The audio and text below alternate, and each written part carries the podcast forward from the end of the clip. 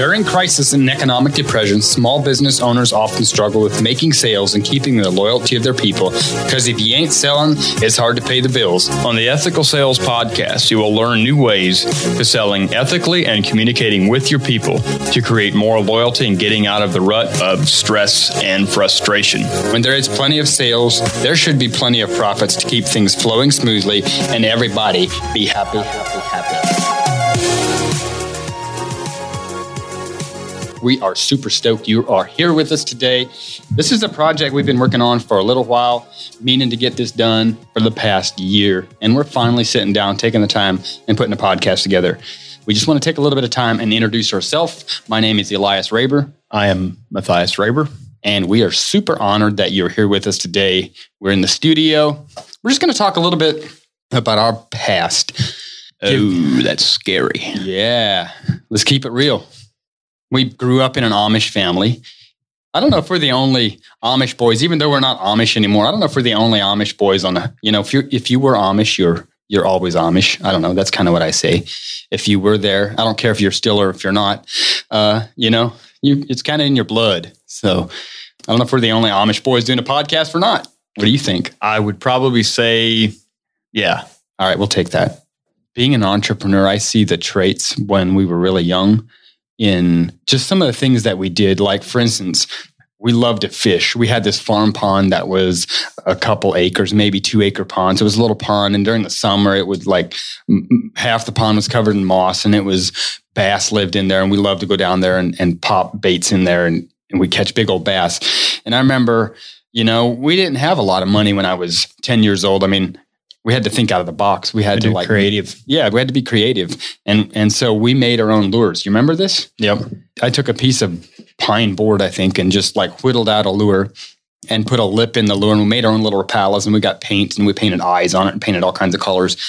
Mom never let us go down. Mom and dad never let us go. Dad was always on the on the construction crew somewhere because he ran a construction business. And so we asked mom that day. I remember we asked her if we can go to the pond because we could never go to the pond without getting permission.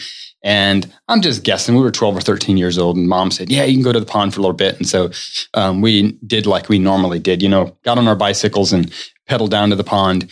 And we never parked. You remember this? We never parked our bicycles. Like we were always full get off speed, while still going, and we jump off while the bicycle's flying towards the pond, and the bicycle would like, if you're a kid, you remember this, it would like just go by itself for about 50 feet, and then it would flip over.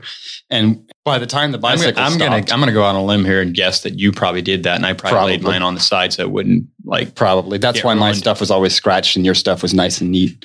Right. I probably had a bait in the pond before my bicycle stopped rolling. I don't know.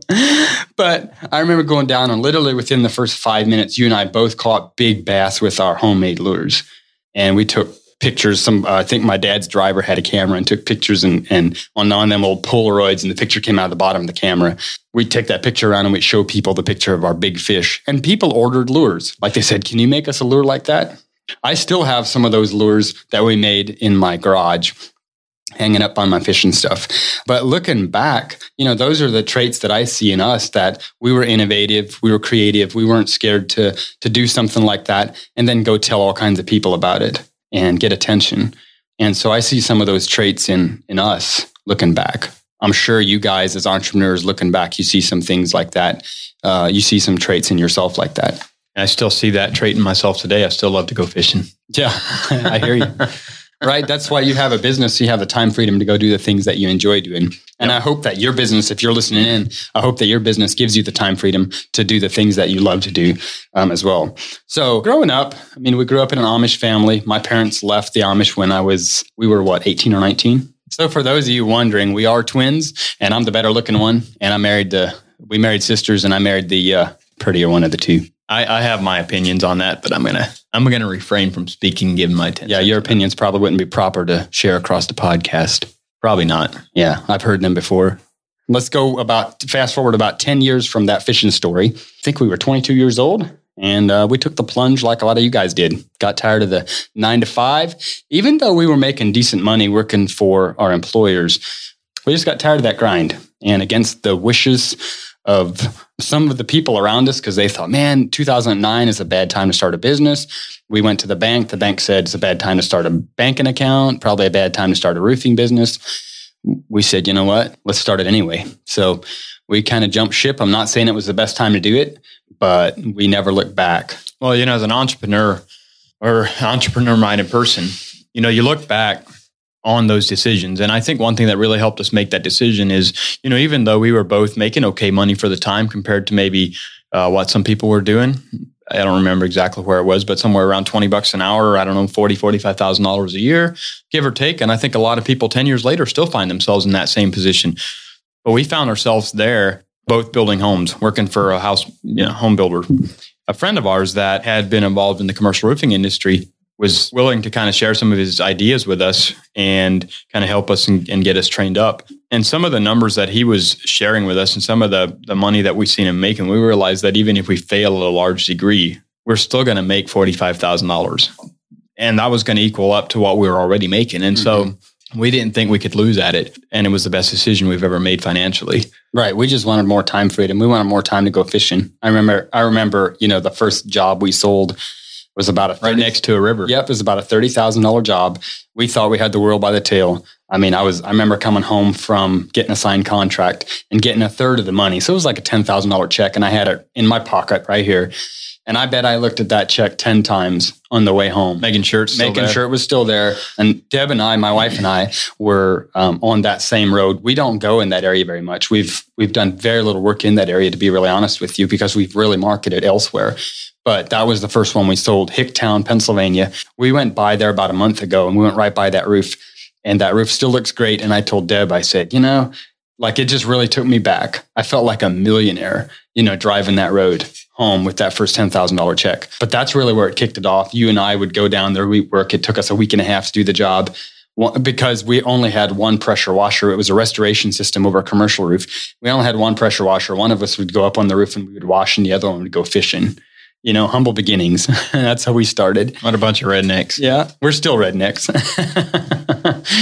yeah, that's where it started. You know, we seen the potential in that first job and realized that what our mentor told us was reality because we realized, hey, the money was good. What he said wasn't just a bunch of words. Uh, to entice us to get into business, it was uh, it was real. Little shout out to Simon, appreciate you. He's still a good friend of ours.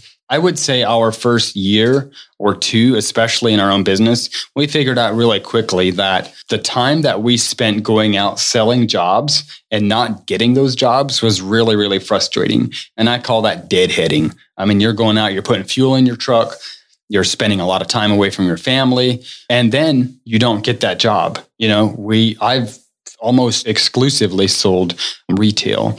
You're pitching your product you're pitching, pitching your best version of yourself and you're hoping that Mr. Building Owner says, Hey, I want to go ahead with it. And when they choose somebody else like that, that, that hurt. You know, and there was some really nice jobs to start with that Mr. Building Owner would tell tell us all the time. I, I, I remember calling you up and I'd be like, "Oh, we got this one. He loves our system. He loves our products." And what I didn't understand back then was that people aren't loyal to products. People are loyal to people. And you know, I would follow back up within a, a, week or two or three, and he would say, "Hey, we went with somebody else," and I'm like, I hated that frustration of we didn't get the job, we didn't get the job. What did I do wrong? I thought we were going to get that one. You know, we just spent a lot of time deadheading. Even though that first year we sold enough work that we made more money than what we would have made working for somebody else. And, you know, we probably didn't work more than three days a week. Oh, we left a lot out there. But we left a lot out there. If you're listening, you can probably relate to that story. Most of us get started. We don't get the amount of, of work that we think we should get or deserve or, or whatever it is. We took a good hard look in the mirror and said, man, we need to get better. We were always told that growing up that, man, you guys could sell ice to an Eskimo. But the truth is, when rubber hits the road and you're out there, you know, the fastest talker doesn't always win. He'll win a few, but he doesn't always win.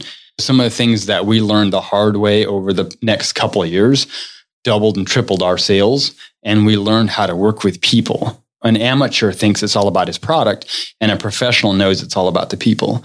And those are the things that we want to share with you guys on this podcast is some of those things that we've learned over the past 10 years in working with people and being able to sell, you know, really large projects and get an extreme loyalty from those customers. What is it that, you know, you guys can do the same thing?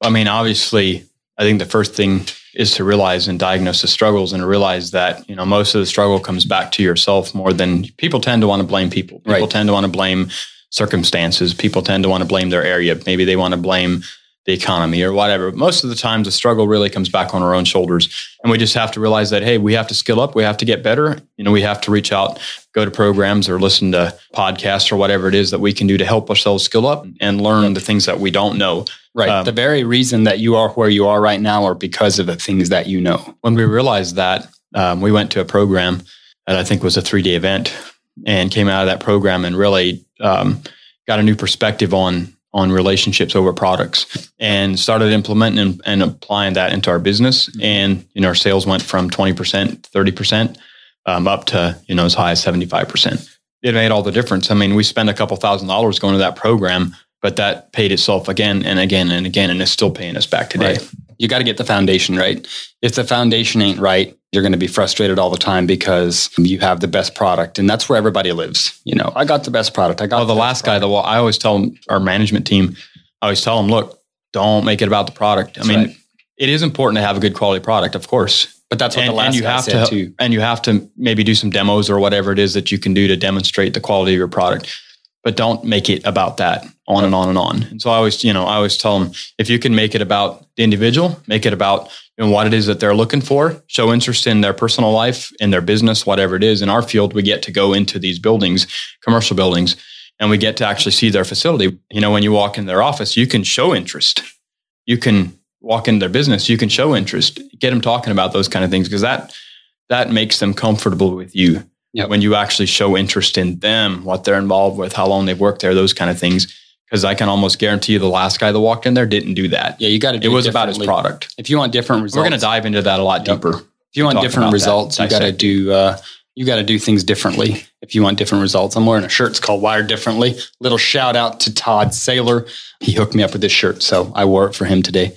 It's called Wired Differently. He's got a movement. It's called Wired Differently. And it truly is so true. You have to be wired differently if you want different results than the mass amount of people. Thanks again, guys. We just wanted to take a little bit of time to introduce ourselves. We look forward to coming to you with episode two, where we're going to talk about why we feel the number one reason is small businesses fail. Thanks again for listening to Ethical Sales Podcast with the Raber Twins. Do us a huge favor? We're giving away over $1,000 in prizes during the podcast launch.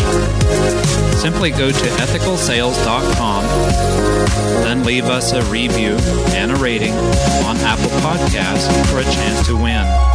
Again, just go to ethicalsales.com. That would really help us spread this message. Again, thanks for listening and see you on the next episode.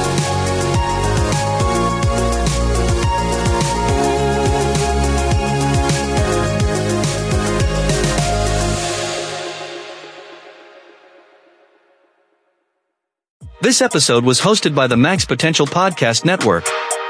Find more great shows at maxpotential.com.